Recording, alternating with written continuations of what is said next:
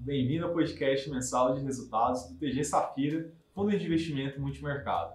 Acompanhe conosco de forma rápida e simples sobre os principais destaques do mês. Em dezembro de 2019, o fundo apresentou rentabilidade de 87% do CDI e no acumulado de 2019 de 213,86% do CDI. A rentabilidade oferida neste mês foi impactada negativamente pela posição detida em cotas de mercado de fundos imobiliários, as quais apresentaram retração em dezembro. Apesar disso, os demais ativos da carteira apresentaram resultados significativamente positivos, com destaque para cotas patrimoniais de fundo imobiliário, variação de 284% do CDI, e cotas de FDIC, variação de 187% do CDI. Nesse sentido, Apesar da performance abaixo do benchmark em dezembro, pontuamos que em 2019 a performance do fundo foi capaz de atingir um resultado substancialmente além do seu alvo, de 170% do CDI, com métricas de risco competitivas para o mercado de fundos multimercados, atingindo uma volatilidade anualizada de 3,4%,